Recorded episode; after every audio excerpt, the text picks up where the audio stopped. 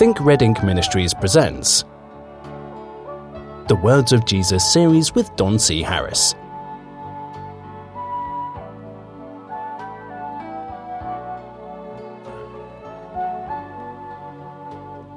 Hello, my friend. Welcome once again to the Words of Jesus series. I'm Don Harris of Think Red Ink Ministries. Glad to be doing this for you and with you. Uh, we'd love to hear from you. If your intention is to get in touch with us, simply write to Don at thinkredink.com. Um, I'm going to do something a little different here. If you've been following along as far as uh, chapter numbers are concerned, don't be so distressed that we're going to jump to chapter 20. Um, and uh, I'm going to lay aside chapter 19 in our little book of the words of Jesus. And the reason I'm doing that is, is chapter 19 is the Sermon on the Mount. That Sermon on the Mount is so packed. I'd really love for that to be, you know, all inside of, uh, you know, a certain time. And so I'm gonna I'm gonna set that aside for now. So don't be too distressed that our chapter numbers have jumped. You're still doing just fine.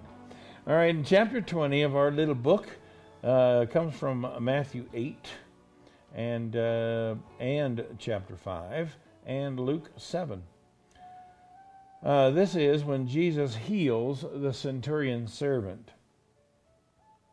Jesus went to Capernaum after he had delivered the Sermon on the Mount. A centurion, a Roman military officer, came to him and said, Lord, my servant lieth at home, sick of the palsy, grievously tormented. Jesus replied, I'll come and heal him. Well, that sounds like that's a done deal. okay, let's go. Where, thereupon the servant said, Lord, I'm not worthy that you should come under my roof, but speak the word only, and my, my servant shall be healed. I'm a man under authority, having soldiers under me. I say to them, Go, and they go, and to them, Come, and they come, and to my servant, Do this, and he doeth it. When Jesus heard these words, revealing the great faith of the centurion, he was deeply impressed and said to those who followed him, Verily I say unto you, I have not found so great faith. No, not in Israel. And I say unto you that many shall come from the east and west and shall sit down with Abraham and Isaac and Jacob in the kingdom of heaven. But the children of the kingdom will be cast out into outer darkness, where they'll be weeping and gnashing of teeth. Jesus said to the centurion, Go thy way, as thou hast believed, be it done unto thee. The servant was healed at that exact moment. I remember as a young man reading that scripture and thinking, how did we get from having great faith from the conversation that the centurion was offering Jesus, saying, I'm a man under authority.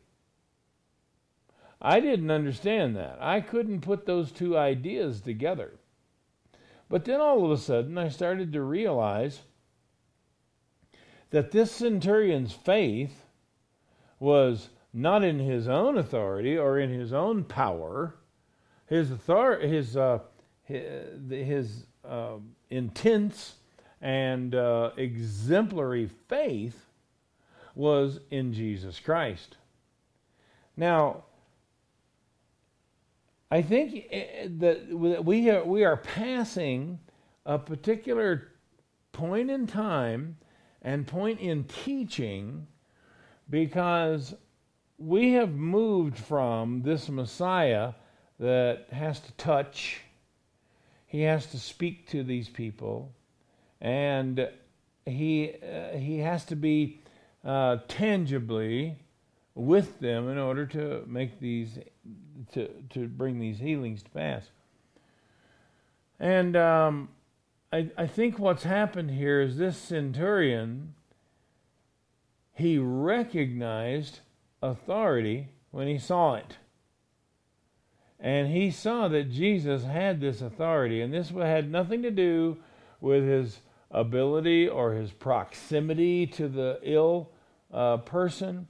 It had nothing to do with many of the things that, you know, what, what they used to bring, you know, here, touch my child and heal him, or because he's sick, or I want you to pray for, or I want you to do, or I want you to perform some act.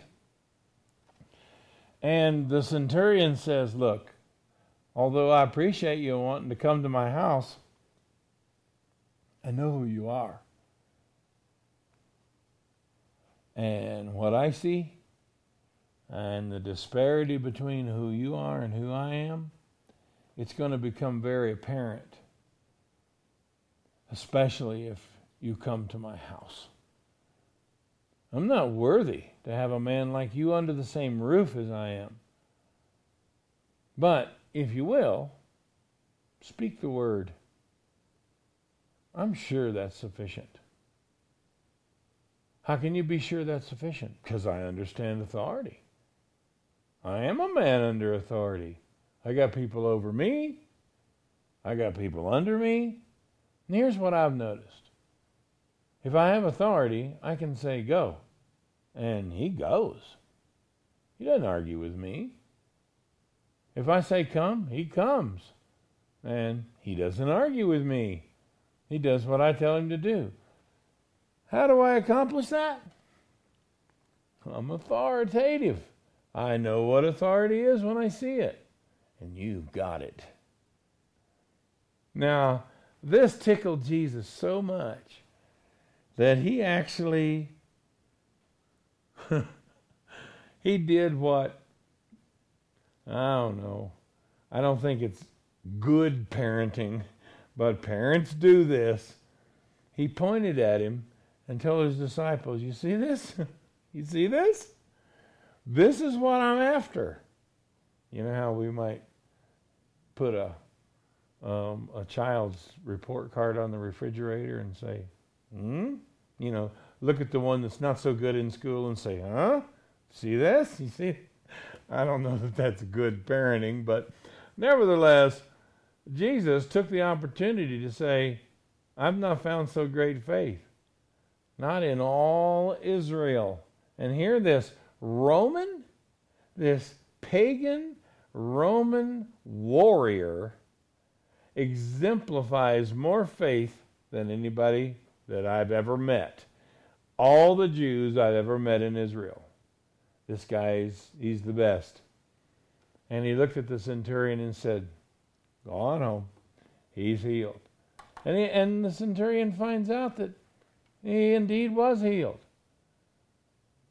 Now, this is an interesting story because there's probably not a one of us that have not approached the Lord about a particular healing or a particular um, uh, request that we've made to Him. And um, we have within us doubts. Yeah, of course we do. Don't beat yourself up about that. The best thing to do, and I keep telling you this, the best default is honesty. Just be honest. It's like the man that told Jesus, Jesus asked him, Do you believe? And he said, Well, yeah, I believe, but I need you to help my unbelief. Like I got these both of these things struggling around inside me right now. I need some help in this area.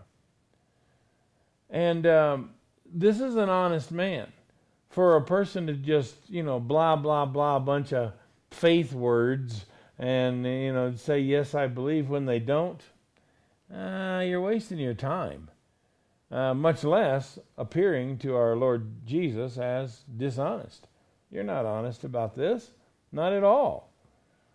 And uh, so we have a tendency to mess these things up, and it's it's maybe through good intention, it may be through ignorance, it may be for a lot of different reasons. But um, here we have an example of somebody that really just Twitter pated Jesus. He was he was just tickled about this guy. Well, you know what I want to do? I want to be that guy. I I really do want the Lord to be proud of me about my faith. So, what does it require?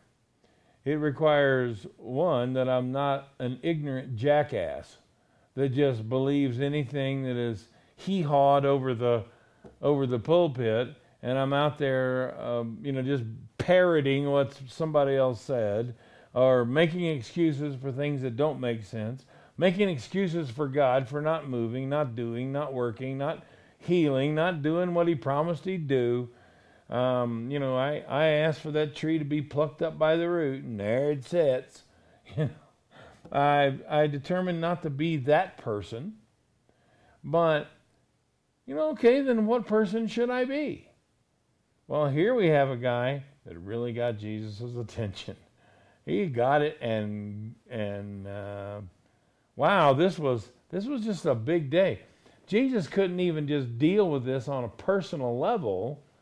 He had to point at this guy and and introduce his disciples to this is the way faith works. You remember when um, uh, they came to Jesus and he had been doing these miracles, and they said, um, By what authority do you do these things? And who gave you this authority? And Jesus said, um, I'll tell you what, I'll answer your question, but I need to know something else about you. I need to know if you understand what authority is.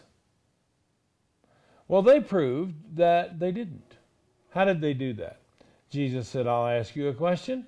You answer mine, I answer yours. Now, uh, we, we've talked about this particular situation before, and I pointed out that many people take this situation and, and, and they say, Oh, isn't Jesus clever? He dodged the man's question. You know, a person who says that I know you mean well, and you're probably saying what you heard some other preacher say or what your seminary professor told you. But a man who says that does not understand the authority of Christ at all. Do you really think that Jesus needed a dodge? In this particular situation, answer my question, I'll answer yours. Ah, they won't be able to answer that question, so now I don't have to answer theirs. You really think that was his motivation? Well, I happen to not believe that that was his motivation. I think that Jesus had the authority to look at them and say, Get out of here. I'm not answering your questions. Go away. It wouldn't surprise me at all. Matter of fact, he, he's told people to go away. Well, sure he did. You remember the Syrophoenician woman? He called her a dog and stomped at her and told her to go. and um, I mean, so he we're not talking about a savior here that's that's you know in fear and trembling, and you know I hope he doesn't offend anyone, and he doesn't make anybody mad. No, he wouldn't have any trouble at all telling whoever asked him by what authority do you do these things. Yeah, pack your grip and go. I don't owe you any explanations whatsoever. I'm here because the Father sent me, not because you called and asked me to be here. You're not my boss. Or his kids say, You're not the boss of me. And I believe that he had the, that kind of guts, if you want to call it that, intestinal fortitude, uh, to look at men of whatever authority they happened to be, which was the highest, spiritual authority on the earth. And I he had I cannot believe that he dodged this question by using tricks. Um, as a matter of fact, when he said, I'll answer your question if you answer mine, by the authority of these men who are asking this question, they could have stomped at him and said, You will answer our question. They could have, but they didn't. Because there was something within them that made them doubtful as to who exactly who were they talking to here. So Jesus says, uh, "Answer my question, I'll answer yours." All right, what's your question? He says, John, John the Baptist, his authority, did it come from heaven Or did it come from men? They reasoned among themselves, the Bible says, and they said, Oh boy, if we say that his authority came from men, the people will stone us because they believe that John was a prophet. That'll put us on the outside. You see the leaven at work here? You see, they didn't do anything outside of consideration of pure leaven, which was hypocrisy, which was saying what everybody wanted them to say in order to win as many people as possible. Um, many modern Christians today think that's just being all things to all men. No, it's not. It's just being a coward or uh, being ignorant and you just don't know. You know, if all the people that didn't know what they were talking about went home and quit witnessing, we might have a, a, a better uh, persona in the world as Christians. But no, no, no. They get saved today, and some preacher talks them into winning people for Jesus, and we take people out with 24 hours of experience of salvation and try to get them to go out and witness for Jesus and they don't know squat. They don't even know what happened to them. Nevertheless, these men w- were not ignorant and unlearned men. And they were asked a question and they started to analyze their answers. And it started to occur to them that if we answer this particular way, we're going to be in trouble with the people. Well, then let's just say that we believe that his authority came from God.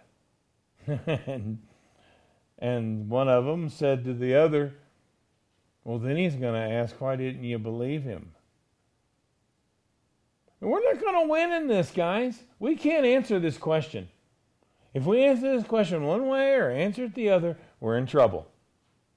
So the, the Bible says that they went back to Jesus and said, We cannot tell.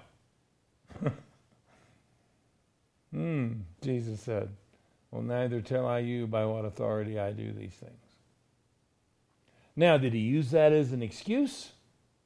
Did he use it as a some left-handed reasoning? Uh, what did he do? What was that all about?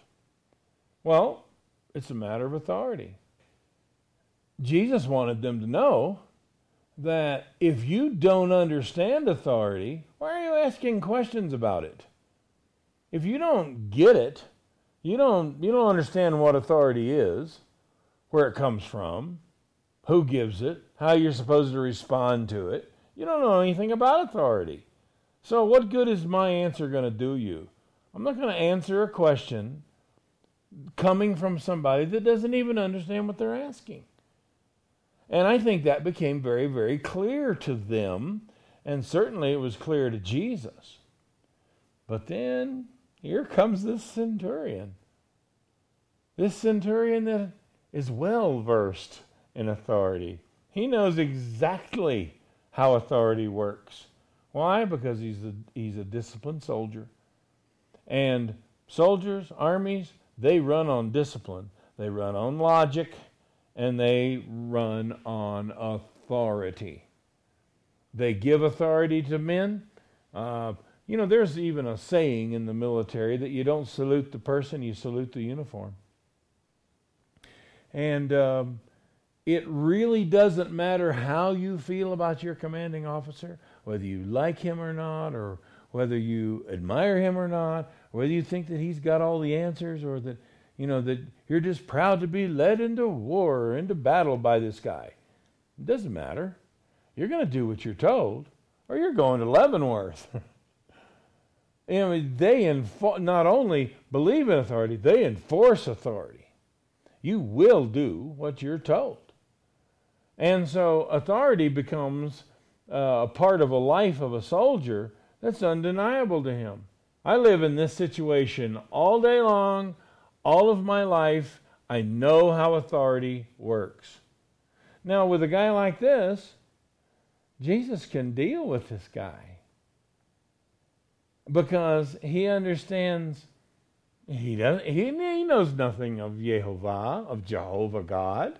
This guy's a Roman. He doesn't know anything about the fall of mankind and Adam and Eve and uh, and Noah and uh, the covenant with Abraham and all these things and all the histo- history behind all this, the promise of Messiah to come and redeem Israel. He doesn't understand any of that. But you see, to the Lord Jesus, it was essentially unimportant because he knows who I am. I don't know how exactly he knows who I am, but perhaps he's been following me around. Perhaps he's seen me working. Perhaps he knows of my reputation. Do you know Jesus actually said one time, if you can't believe on me because I'm the Son of God, maybe you should just believe for the work's sake. yeah, that's good advice. That's really good advice. I am who I say I am, and I can prove it. I can prove I am who I say I am. Watch this. Who can forgive sins but God alone? The Pharisees said. Well, which is easier to say? Jesus said to them. Thy sins be forgiven thee? Or rise up and walk? Would you like to take a stab at this? but that you may know that the Son of Man hath power on earth to forgive sins, he saith unto the sick of the palsy, Rise up and walk. He just constantly proved who he was. And you know, when it comes to, look, I believe in good solid theology. I believe in good doctrine. I think we ought to know these things. I'm not saying that these are dispensable, but I'm saying when it comes to a relationship with Jesus Christ, you just got to know who He is. And the first thing that'll occur to you, if you got any brains in your head at all, this guy's got authority. And it was it was so rare for people to recognize his authority. This situation with this Roman centurion really stood out. And he says, Man, nobody in Israel's got this understanding. Perhaps we should go to Rome and and preach to the troops. but you see, one of our biggest problems is is we don't understand who Jesus is. To us, he's kind of you know the little plastic statue on the dashboard with a magnet under your shoes. Uh, he's uh, you know the little sheep-toting, sissified looking little half girl looking shepherd boy. You know the the little guy with the glow behind his head, the glowhead boy.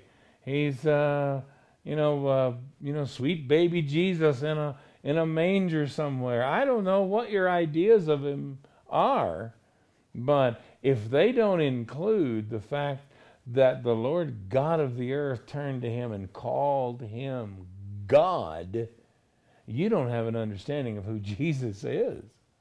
John saw him in his glory outside of this physical body, and he fell at his feet like he was dead.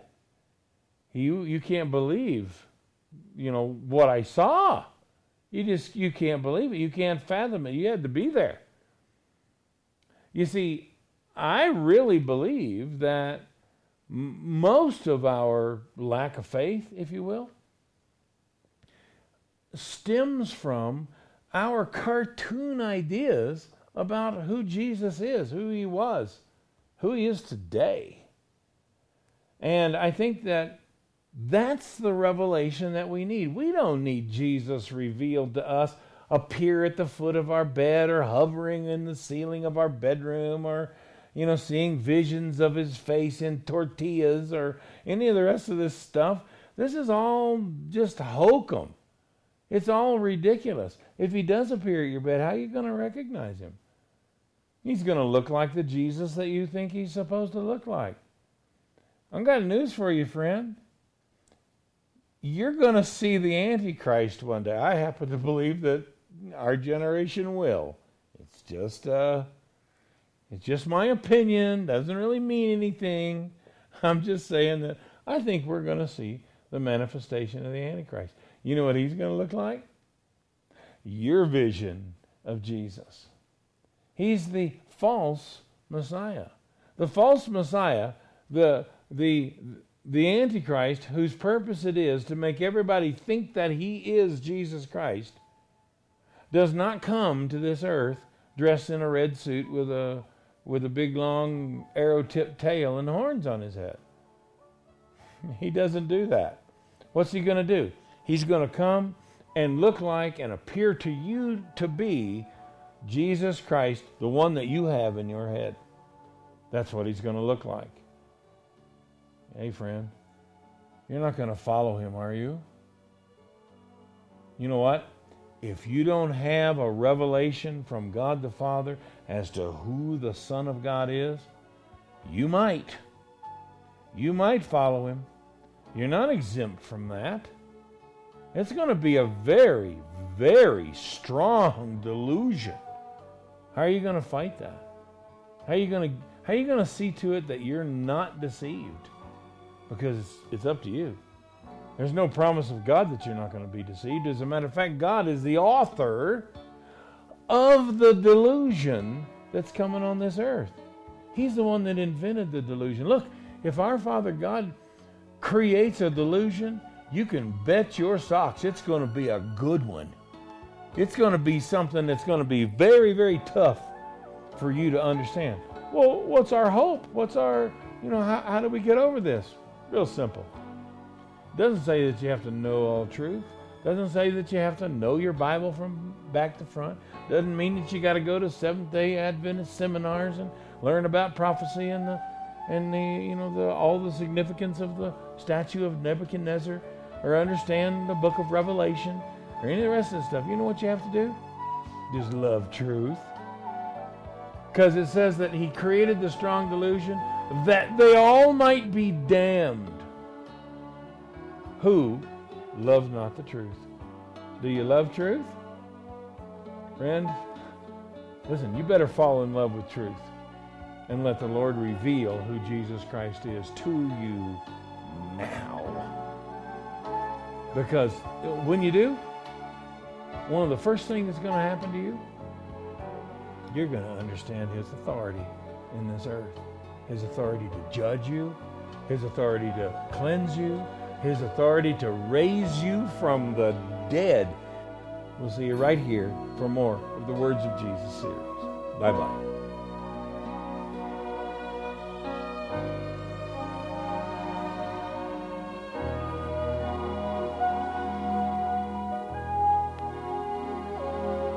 You've been listening to Don C. Harris of Think Red Ink Ministries. Email don at thinkredink.com. That's thinkredink.com.